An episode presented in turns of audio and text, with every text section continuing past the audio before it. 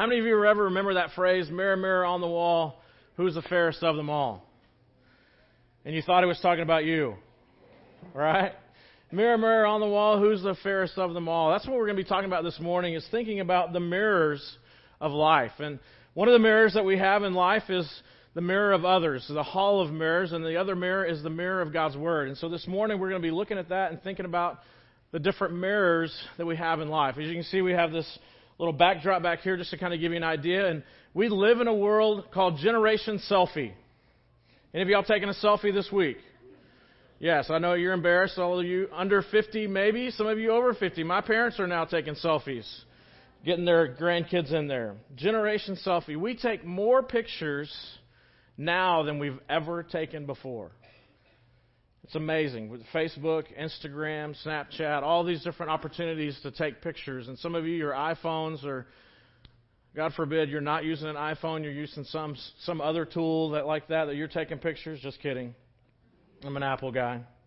We have thousands of pictures and mirrors everywhere. Some of you, you went and you tried on clothes for school and began to to prepare yourself for school. And the first thing you did is you put an outfit on and you did what? You looked in the mirror. There wasn't just one, was there? Usually there's three or four or five, so you can get a full picture, whether you want it or not. You get the full view of, of how God's blessing you in different areas of your life.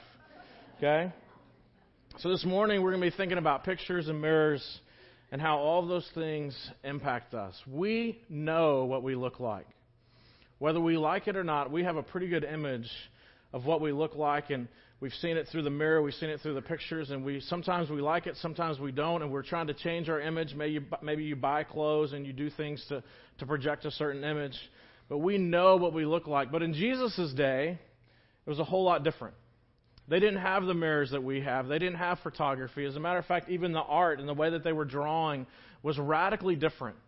And so to have an image of who you were and, and really solidified in your mind was a unique concept. So this morning, as we look at this, I want you to have that in your mind, brewing and thinking, listen, a couple of thousand years ago, they didn't have the technology that we have, and they weren't as readily available the image of how well we know ourselves. That we can look in a mirror and immediately go, yep, okay, I've got this going on and this, and we walk away and we don't really forget because we've got it there. But in their day, was not as readily available. So if you have your Bibles, turn with me to James chapter 1 as we continue our series here in James. James chapter 1, starting in verse 19. It says this My dear brothers, take note of this. Everyone should be quick to listen, slow to speak, and slow to become angry. How many of you have heard that phrase? You've got two ears and one mouth, right? And so as you're growing up, your parents are saying, hey, listen you maybe your boss has said, "Hey, listen." You've had these opportunities to just we have two ears to listen and one mouth. God knew that we like to talk and talk about ourselves and talk about all kinds of different things. He gave us two ears so we can just stop and listen because there's opportunities for us to learn from one another and from others. Verse 20. For man's anger does not bring about the righteous life that God desires. Therefore, get rid of all moral filth and the evil that is so prevalent and humbly accept the word planted in you, which can save you. Now, one of the things that James is talking about here is this, this hall of mirrors, is what I want to call it. And it's this idea of that we are to live life in community. That we gather on a Sunday morning, that we gather here, and as people are walking in, you're saying hi to one another and you're, you're smiling. Whether, no matter what life is at when you come to church, you work, work, uh, work up the ability to have a smile, right? And so you come into a place like this and you say, Hey, how are you doing? I'm doing great. And one of the things that we like is we like for people to know us. That when you walk into a room, you want at least one person that you can connect with. You can make eye contact with. Okay, cool. That's a safe place. I can go to that person and I can sit down and have a conversation. I can walk past a thousand other people, but if there's at least one person in that room that knows me, it's a safe place. Listen, what James is talking about here is something deeper than that. He's saying it's not enough just to have someone in the room kind of know you and know your name and, and what you look like and you can wave to one another. What he's talking about is an intimate knowledge that they know you. That when you walk into a room that they know, hey, this is who Chris is, and you've done life with them over a period of time, and as you've done life, you've had an opportunity to share, hey, here's my hurts, here's my struggles, Here's the opportunities where I've had failure in life. Here's the, the places that I'm looking for future opportunity. Here's my places of hope. And that can only happen if you begin to reveal over time who you truly are. And so, yeah, this is what scares us most about small groups or Sunday school or church or even inviting people over to dinner that are from church. Because as you begin to do life with one another, then all of a sudden they're going to get to know you. And we want people to know us. We want to be able to walk into a room and people to know us, but we don't truly want people to know who we are. Because if they begin to get to know who we truly are, then they may not like us. And so our human nature is we have this balance that we're trying to work out with inside of ourselves. If we want to be known and be able to smile and have friends and as many friends as we can possibly have, but to, but to have these deep, intimate friendships and relationships, that takes time and that takes vulnerability. And listen, as a guy, I'm not good at that. So I know I can look around here and I know most of you guys, this is not something, being vulnerable is not very easy. But when you do fishing trips together, when you do hunting trips together, when you go camping, when you begin to, to do some of these life things together, over time you begin to know one another, good and bad. And this is what James is talking about is that as we do life, there's a hall of mirrors. And as you begin to do life and you begin to know one another, there's this opportunity that sometimes you have as friends that friends can speak life into you.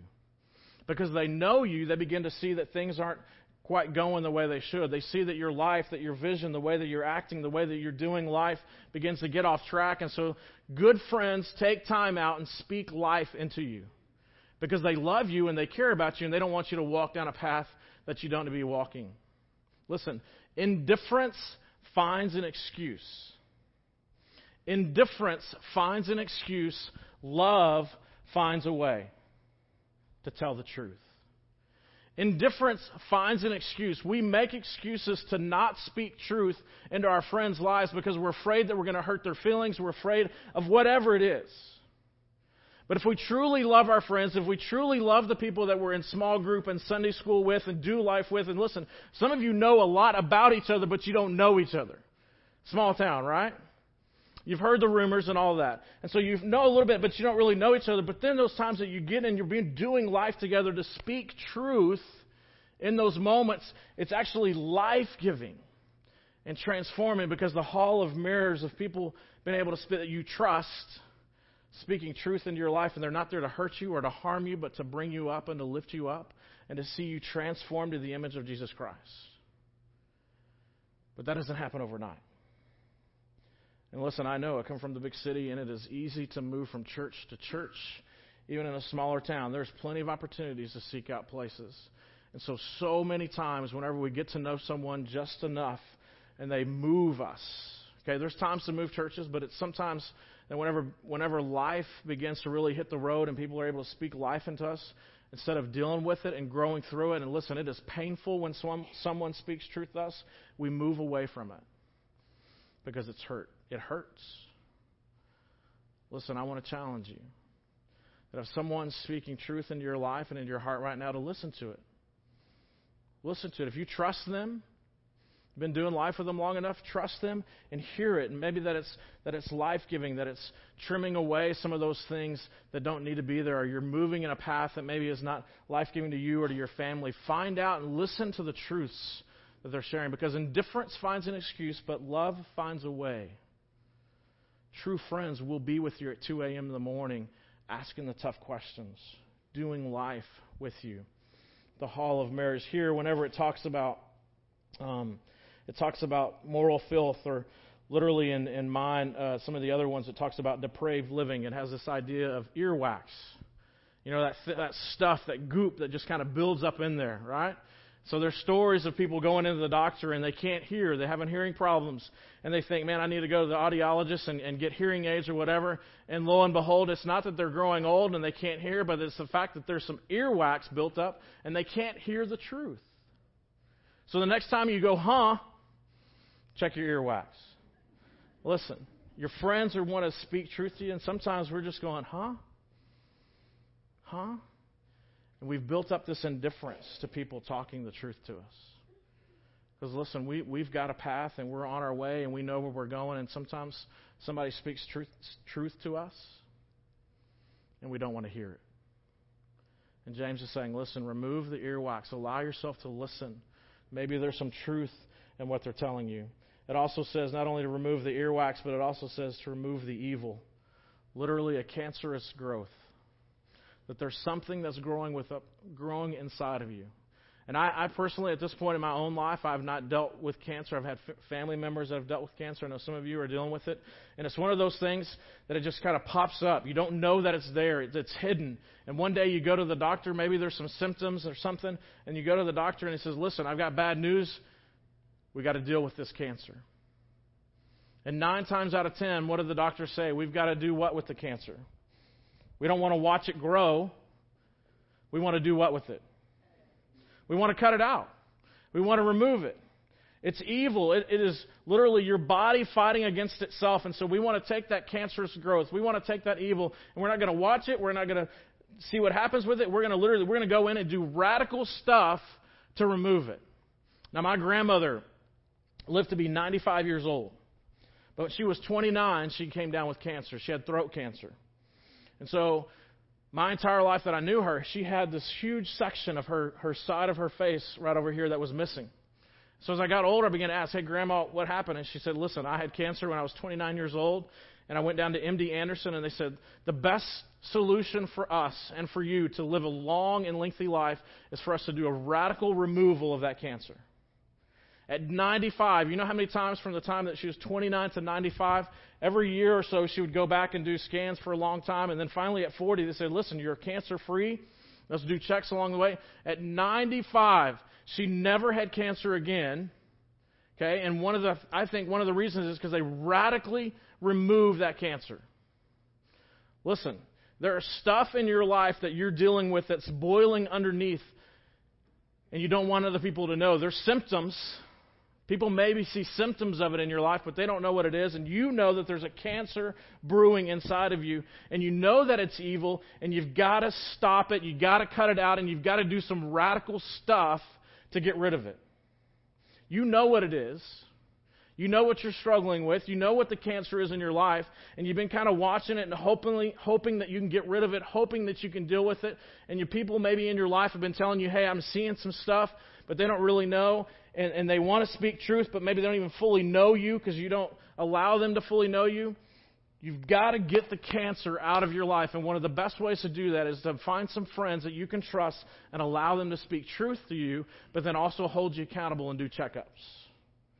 Because those checkups are important. Be able to say, hey, listen, here's who I am.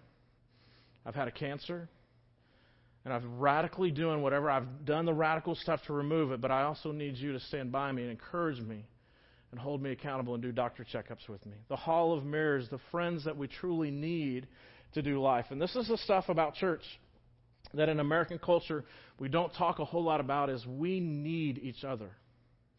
We don't just gather on Sunday to sing songs and to hear a great message or, or even not a great message. We gather to build friendships because it is a war zone outside of this place.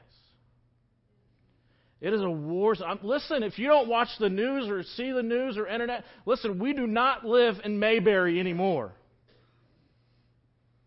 And there's evil in our midst, there's stuff in our midst, and we've got to say, listen, I want to be a follower of Jesus and to honor him and to bring him fame. There's cancer in my life and other people's lives. We've got to fight this and remove it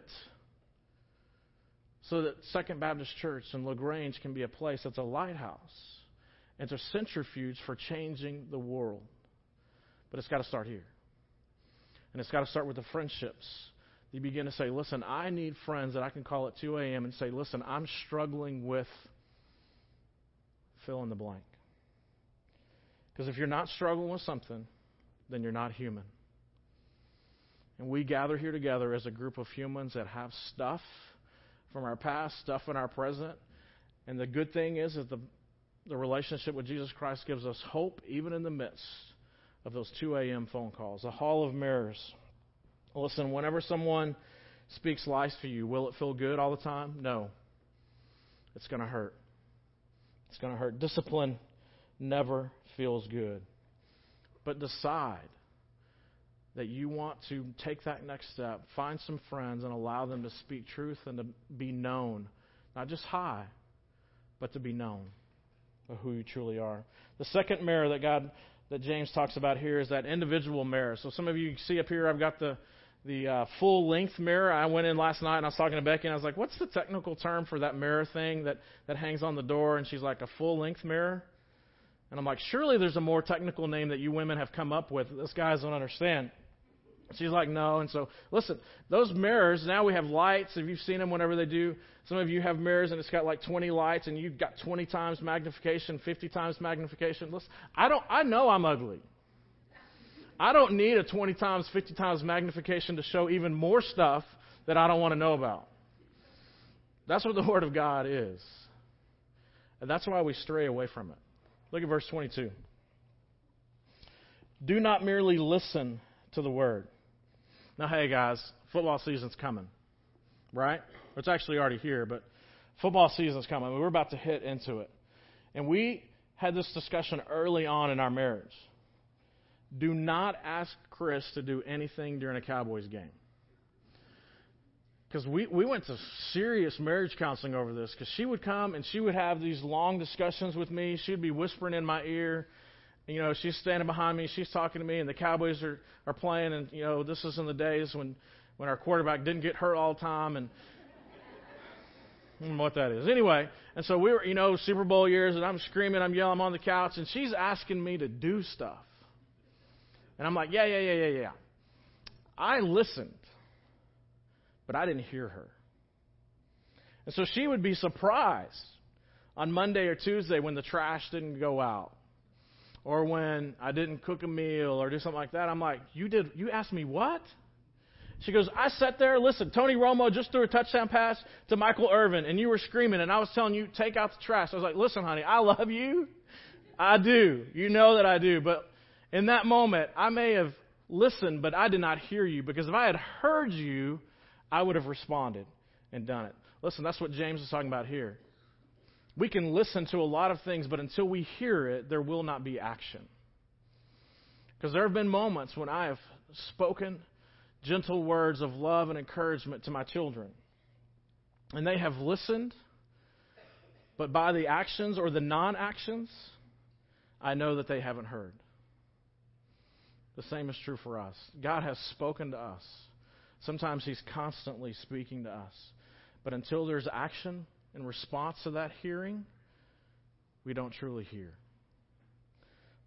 Do not merely listen to the word and so deceive yourselves. Do what it says.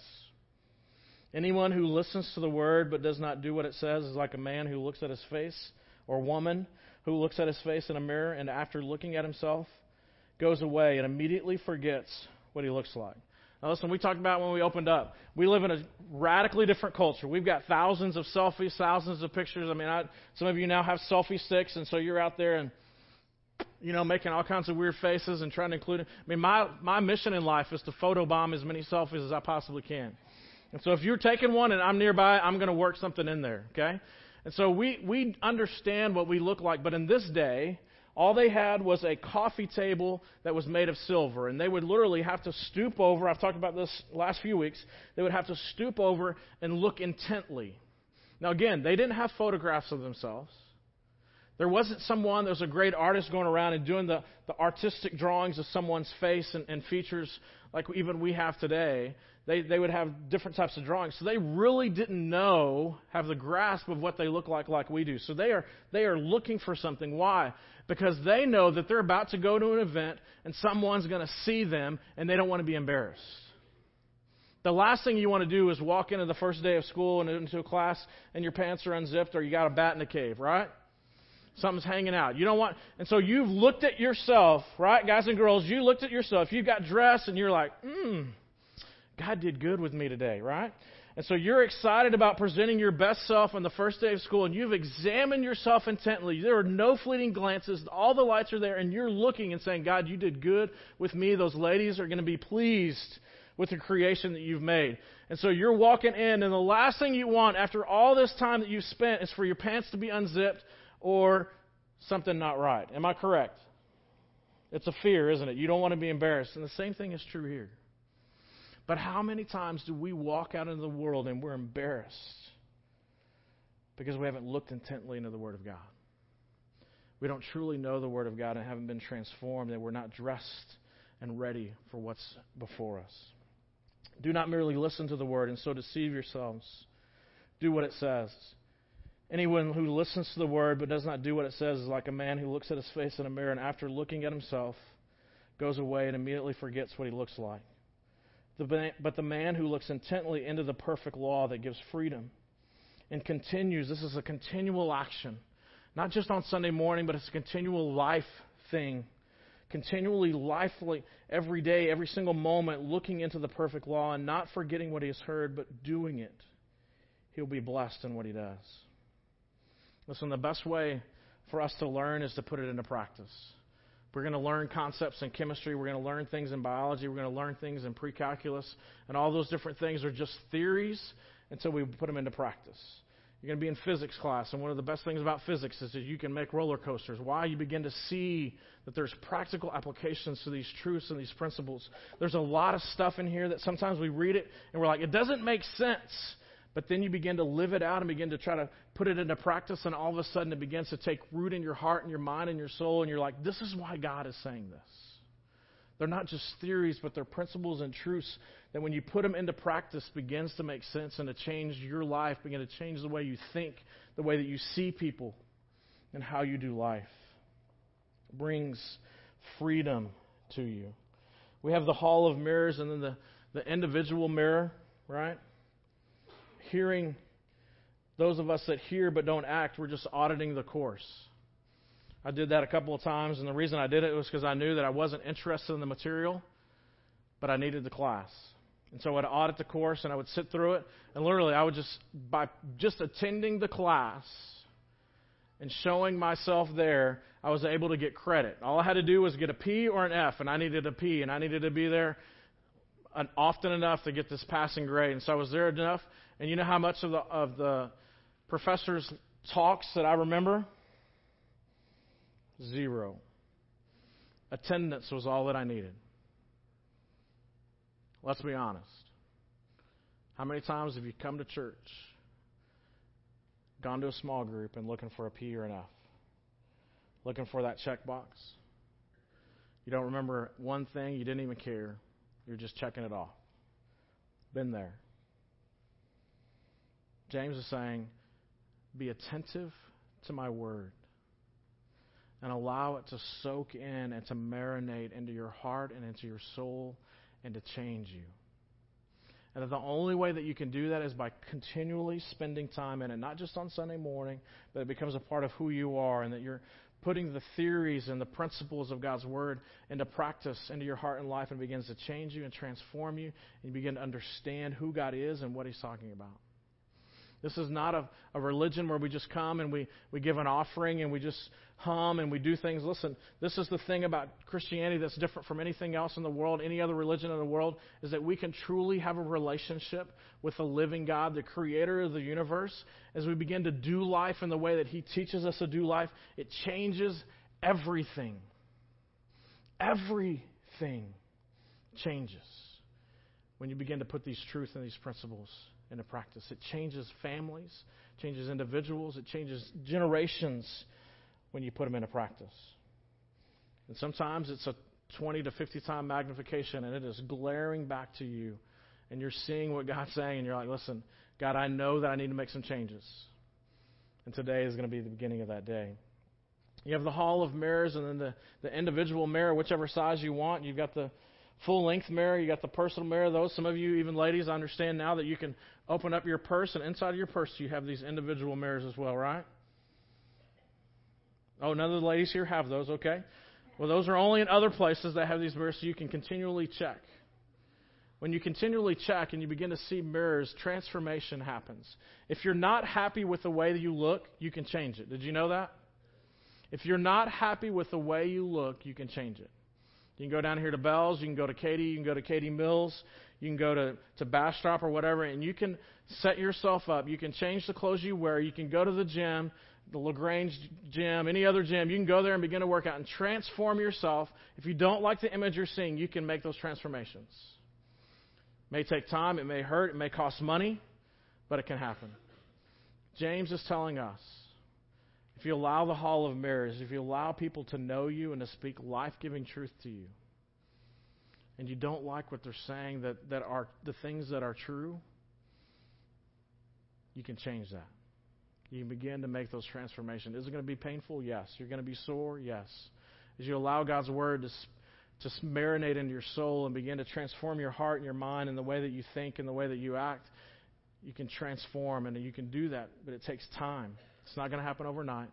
It's going to take time. Allow God's word, allow the mirrors of your friendships to begin to transform you into the image of Jesus Christ.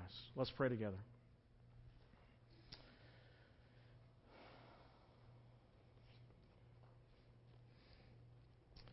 Father, we admit in this room that we are not perfect. We admit that maybe even some of us we've come into this come into this place today and we're just trying to get a passing grade. We're checking off the list of tasks of things to do on Sunday and had no intention of encountering you. Father, I pray this morning for each one of us is that as we, we build friendships, that we allow people to speak life to us. And sometimes that truth will be will hurt a little bit and sting, be painful, but it's they're our friends, and our friends will find a way to speak truth when they can. Father, may more of us be known. Father, I pray that as we read your word, that as we, we allow it to marinate and to soak in, as we see the reflection of who you want us to be, may we begin to put those things into practice. May it not just be fleeting glances, but truly just just spend time with you and get to know you and to see the changes that are made. Father, for you desire the best for us. You love us and you care for us. And you want us to live life in freedom, not in bondage.